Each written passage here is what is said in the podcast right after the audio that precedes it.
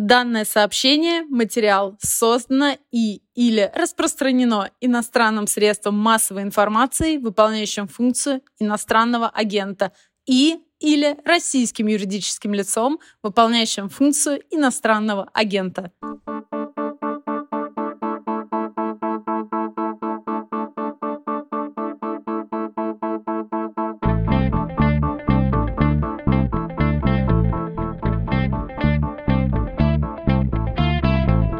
Начитку об иностранном агентстве «Медузы» сделала для нас в этот раз наша слушательница Карина. Я, конечно, благодарен всем, кто присылает нам аудиофайлы. Каждое письмо считаю маленьким чудом и трогательным моментом нашего с вами общения. Но в этот раз это что-то особенно поражающее. Обязательно прочитаю в конце эпизода письмо Карины.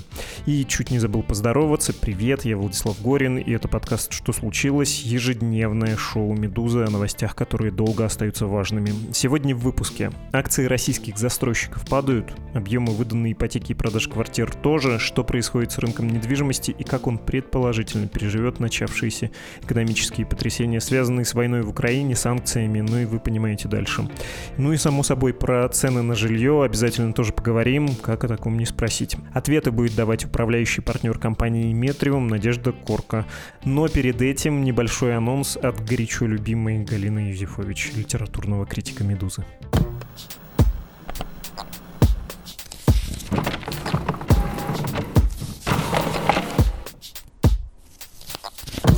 С 24 февраля наша жизнь изменилась примерно полностью, и в том числе изменились наши читательские практики и обыкновения. Именно об этом, о том, что, почему, зачем мы читаем сегодня, как изменились наши вкусы, предпочтения и список чтения, о том, как мы читаем сегодня, о том, что мы находим в книгах и чего мы там не находим, мы говорим с моими гостями. Меня зовут Галина Юзефович, я книжный обозреватель «Медузы». Слушайте наш подкаст «Предисловие» на всех платформах. Надежда Коркка, управляющий партнер компании «Метриум», здесь с нами. Здравствуйте, Надежда. Здравствуйте.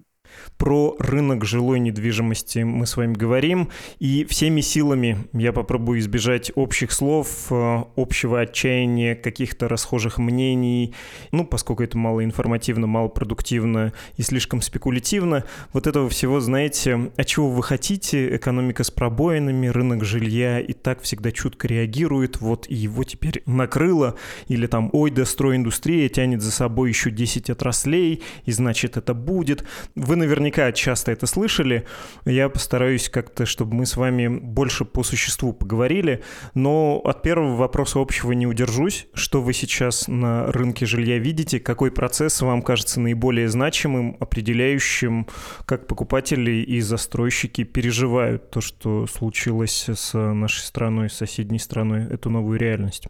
Давайте так, попробуем тоже действительно избежать каких-то как сильно пессимистичных настроений, так и какого-то необоснованного оптимизма.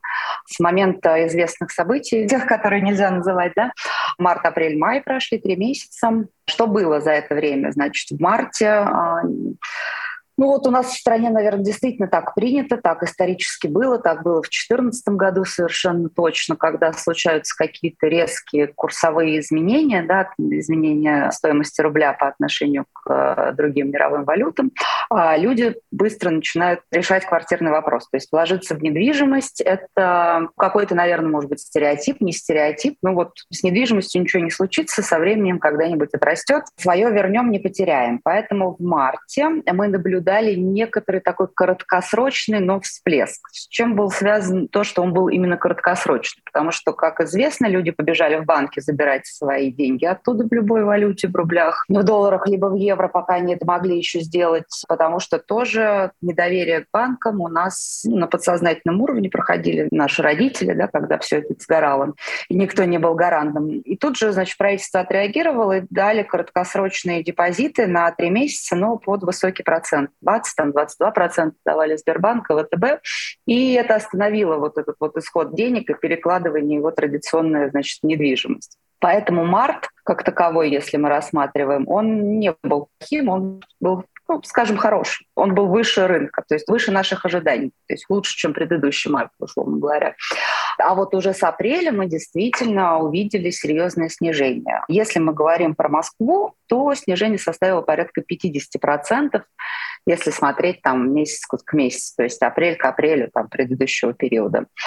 Это факт, мы все это потом увидим в цифрах, которые получим из Росреестра. То есть здесь нечего скрывать, действительно было так. При этом, если мы говорим о регионах, то конкретно апрель, ну, для основных, наверное, регионов плачевным не был. Туда, видимо, чуть позже, может быть, докатилась эта как-то история эмоционально-морально, не знаю, но, тем не менее, апрель месяц еще выглядел и звучал так, что, в общем-то, не все потеряно. В мае ситуация изменилась. Если мы говорим, опять же, про Москву, немножечко рынок активизировался. Важнейший же момент упустила я. У нас, соответственно, резко же выросли ставки по кредитам, а ипотека сейчас, естественно, составляет огромный процент от сделок, особенно в Москве, потому что очень сильно выросла стоимость квадратного метра и стоимость квартир за период после пандемии, когда мы получили ставку с господдержкой меньше 6%, она у нас была, 6 в среднем, там, грубо говоря. Это сильно активизировало спрос, разогнало рынок, стоимость недвижимости сильно выросла, и ипотека составляет там 70-80% в целом от всего спроса. Причем там в сегменте там, эконом-комфорт под 90% практически, если мы говорим про бизнес и премиум, там поменьше, но тем не менее тоже очень высокая доля ипотеки. Конечно, когда мы получили ставки по кредитам по 22%, это, в общем, практически все и убило в моменте. Да? То есть мы получали деньги только от тех, кто вкладывал полную сумму, нажитого непосильным трудом пытались сохранить. Это был март. В апреле из-за этих ипотечных ставок, конечно, была сильная просадка. Тоже продавали только тем, у кого есть кэш, либо те застройщики, которые были готовы на рассрочки какие-то, то есть там, где финансовые модели позволяли. Сейчас ключевая ставка снижается, на 3 пункта внеочередное было заседание ЦБ, будет еще плановое 10-го, тоже там ожидается некоторое снижение, какое оно будет, мы пока не понимаем, ходят слухи от 0,5 до 2%, но какое будет, узнаем 10-го числа. И это, если это вернет нас действительно там к 9%, соответственно, ипотека будет там 9-9,5, это практически то же самое, что сейчас субсидирует государство. Если они продолжат субсидию, о чем тоже речь идет, тоже возможно, что ипотека снизится еще. И в этом случае, если опять же говорить про Москву, восстановление рынка вполне себе выглядит реальным. Поэтому пока у нас на сегодняшний день каких-то сильных пессимистичных настроений нет. Как на одном из YouTube-каналов популярных есть передача «Будем наблюдать». Мы сейчас наблюдаем, но пока, конечно, в панику никто не впадает, потому что в основном у всех крупных девелоперов запас прочности сейчас большой именно за счет того, что очень много продавали в период после пандемии, и покрытие из кроу-счетов очень хорошее, модели выдерживают снижение продаж на довольно долгий период. Из кроу-счета — специальные счета, которые открываются для проектного финансирования. Вы приносите деньги в банк, кладете на счет, и из этих денег банк дает застройщику поэтапно на строительство. На всякий случай поясню. Несколько вопросов к сказанному вами. Вы, конечно, смело заявляете, что паники ни у кого нет или тревожных настроений. У вас, у экспертов, может, и нет, а у людей попроще, вроде меня, есть. И есть ощущение, что со спросом все не очень здорово. То есть я понимаю, когда вижу отчет ЦБ по итогам апреля, что на 70% просела ипотека, я понимаю, что это все ключевая ставка, запредельная, но есть ощущение, что разогретый в предыдущие годы спрос на недвижимость, эти цены, которые пошли вверх благодаря льготной ипотеке, сейчас на фоне скрытой безработицы, которая превратится, может, и не в скрытую, на фоне того, что люди не готовы уверенно смотреть в завтра, что все это может подсдуться, подлопнуть. Есть у вас такие опасения? Нет, таких опасений у нас нет. Я объясню, почему. Во-первых, от того, что выросла цена, не сильно выросла прибыль застройщиков, потому что очень сильно выросла себестоимость. Просто очень сильно. И еще совершенно не все далеко, конечно, там за 2-3 месяца не решили вопрос с импортозамещением. Я сейчас не говорю о том, что он решится каким-то образом с импортозамещением внутри страны, но тем не менее нужно искать новых подрядчиков, нужно искать новые пути логистики, это новые контракты, это время, а время — деньги, поэтому себестоимость выросла просто настолько, что о снижении стоимости речи быть не может. Каким образом это влияет на рынок? тормозят и откладывают до лучших времен новые проекты. А откладывая до лучших времен новые проекты, искусственно, неискусственно или естественно, здесь сложно сказать, вот такая у нас сейчас экономическая ситуация, но будет создаваться дефицит. Он будет, да, от того, что новых проектов не будет, комплексное освоение территории, там особенно крупные проекты, долгосрочные, которые там рассчитываются на 6-8 лет, конечно, сейчас все очень внимательно смотрят, и в текущей ситуации, если еще не выведен проект, их откладывают. Поэтому на то, что сейчас строится в моменте, и то, что сейчас на рынке предлагается, это практически все. То есть, а спрос он есть. Да, он упал, но он есть. Поэтому вот здесь как бы о том, что это какой-то надутый пузырь с какой-то сверхприбылью, за счет которой в будущем можно будет чего-то снижать и лопать, но просто такого быть не может. Угу. Вы сказали про импортозамещение, про смену поставщиков импортных товаров. Есть же, да, такое тоже ощущение интуитивное, что стройиндустрия очень привязана к земле. Это во многом так, но отдельные комплектующие инструменты, техника, они все равно иностранные, плюс те, кто производит стройматериалы, они не могут обходиться без импортных технологий. Можете на этом остановиться? Насколько это большая проблема? Можно редуцировать вопрос до очень простого. Стройка-то встанет из-за того, что лишены привычных поставщиков застройщики.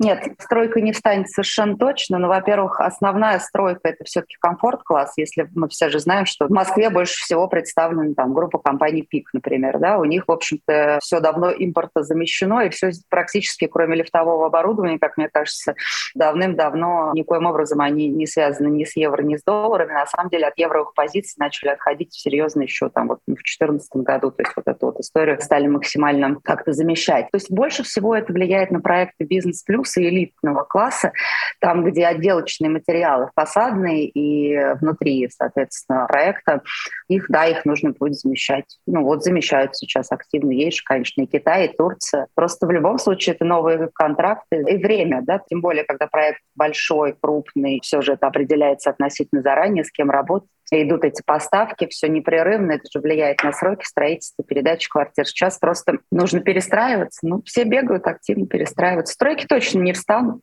Просто какая-то будет другая клинкерная плитка, не немецкая. Возможно, будет там какие-то другие лакокрасочные материалы использоваться. Ну, то есть все можно заместить, просто время и деньги.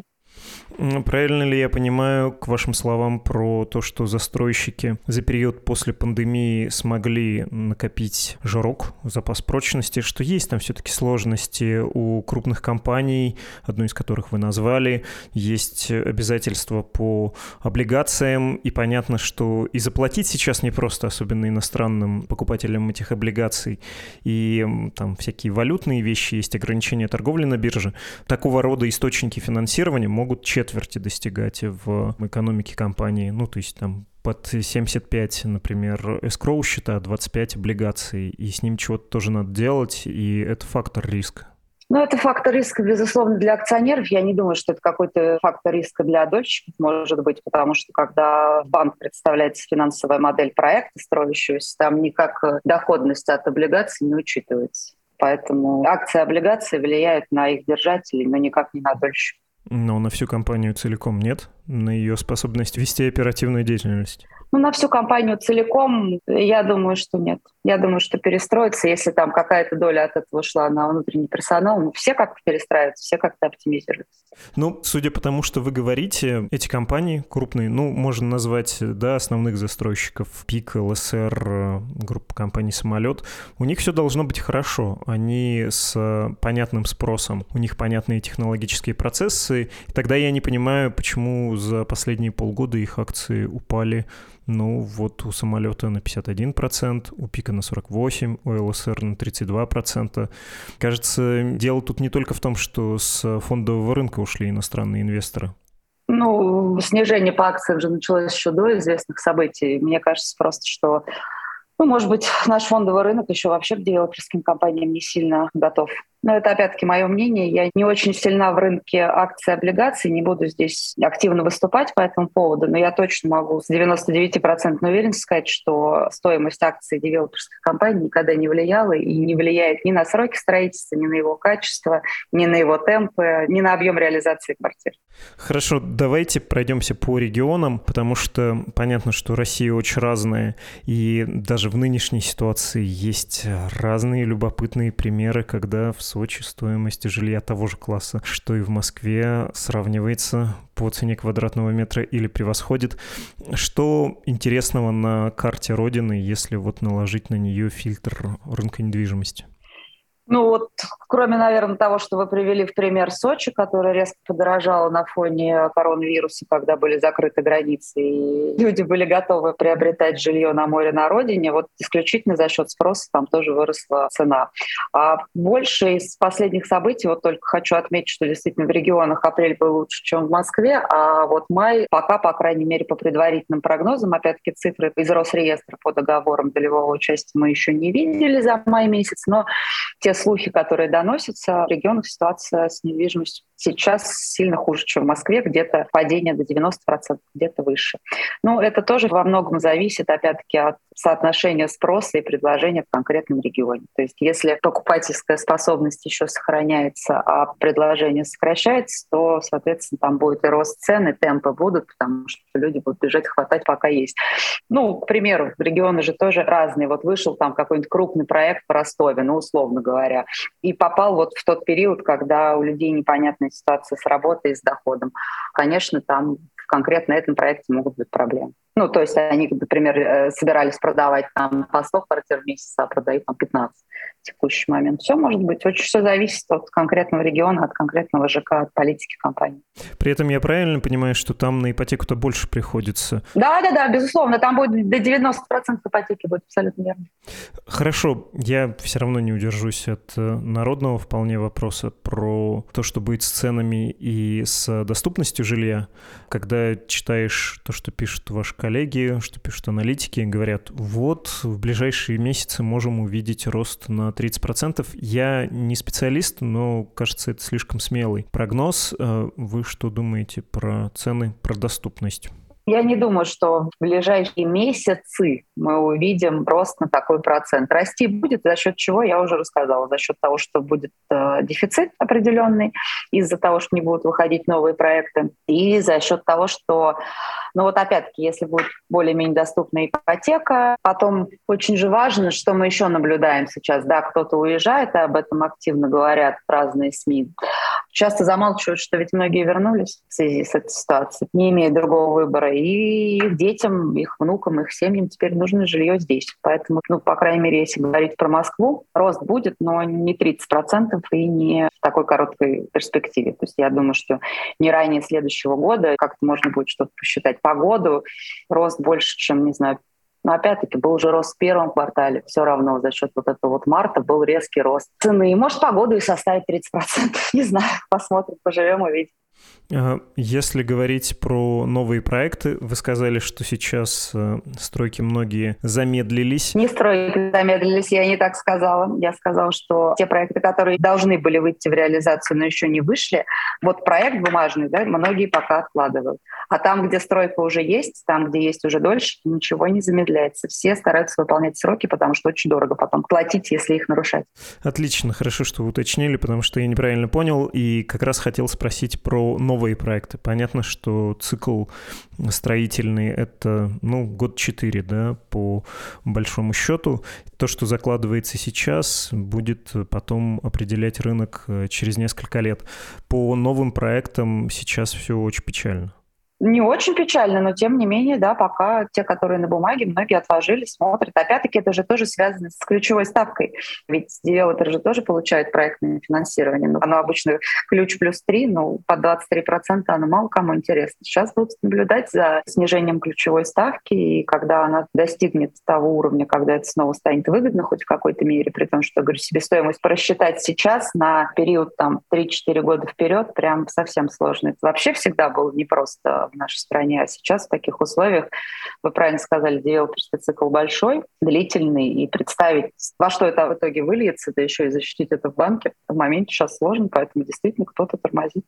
Давайте поговорим про государственный фактор, про участие правительства, про его влияние на индустрию. Самые разные есть инструменты: льготная ипотека и материнский капитал, который сильно не успевает за ростом недвижимости, и там есть всякие подсчеты, сколько же теперь метров в каком регионе можно купить на материнский капитал. В Москве там, конечно, совсем смешно. В регионах в прежние времена можно было даже рассчитывать на комнату сравнительно большую, но а сейчас это тоже становится все более и более символическим шагом, мерой поддержки. При этом есть еще прямое государственное финансирование, государство как заказчик строительства. Насколько бюджет важный фактор, насколько он поддерживающий и кого? Застройщиков или потребителей игрок?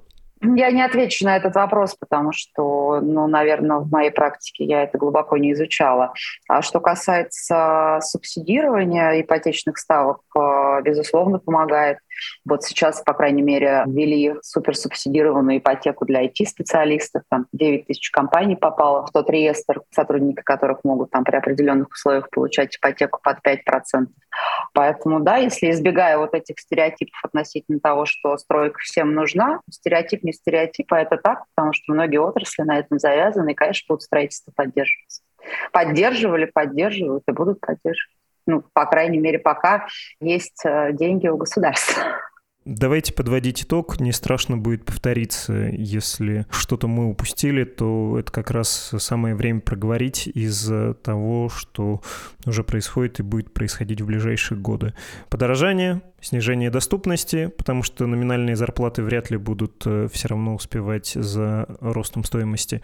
Издержки в строительстве растут, и поэтому рост будет.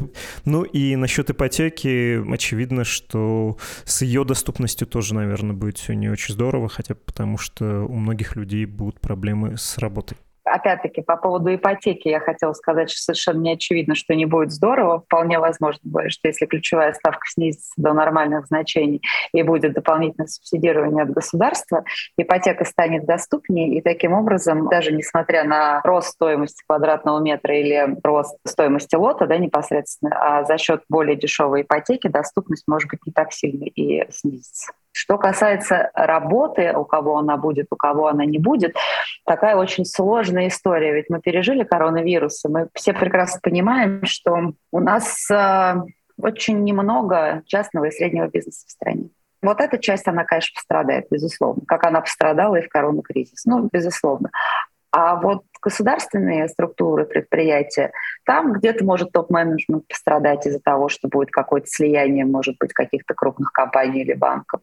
Но в целом, если у государства будут деньги, и оно будет продолжать поддерживать свои госкорпорации, глобально не факт, что со спросом что-то там и с работой прям резко, жестко случится. Понятно. Спасибо вам огромное. Пожалуйста. До свидания. Это была Надежда Коркка. Мы говорили о рынке жилой недвижимости в России.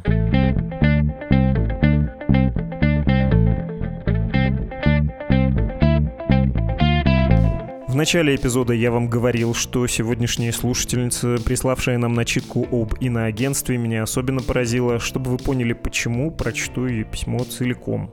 «Привет, любимая Медуза, меня зовут Карина, и я тоже делаю подкаст только о моде. Очень вдохновляет слушать ваши новости, диалоги, ваш голос и качество построения интервью. Вы мой лучик здравого смысла в этом потерявшем всякую надежду на спасение мире. Прошу опубликовать мой голос именно сегодня, 24 мая, в Международный день осведомленности о шизофрении, ведь сама я являюсь носителем этой болезни, однако это не мешает мне полноценно функционировать в обществе и развенчивать мифы, связанные с данным заболеванием. Точка. Дорогая Карина, сперва извините, я по-всякому пытался систематизировать те письма, которые нам приходят с аудиофайлами, там, где есть эта начитка об иноагентстве, и в итоге остановился на очень простой схеме. Последним публикуется тот файл, который пришел раньше остальных. И в день получения я чаще всего письма с файлами не открываю, не читаю, чтобы не запутаться и никого не потерять. Так что 24 мая я вашу запись не дал, не увидел, прокараулил. Но это не отменяет важности темы темы и моей гигантской вам благодарности, моего к вам уважения за то, как открыто, честно, гуманно, просто, точно и любое другое слово, описывающее то, как вы об этой проблеме и о себе написали. Спасибо вам за это огромное. Ну и раз уж я отвечаю в режиме письма, то тут необходима подпись, ваш подкаст «Что случилось?». Говорю это и вам, Карина, и всем нашим слушателям.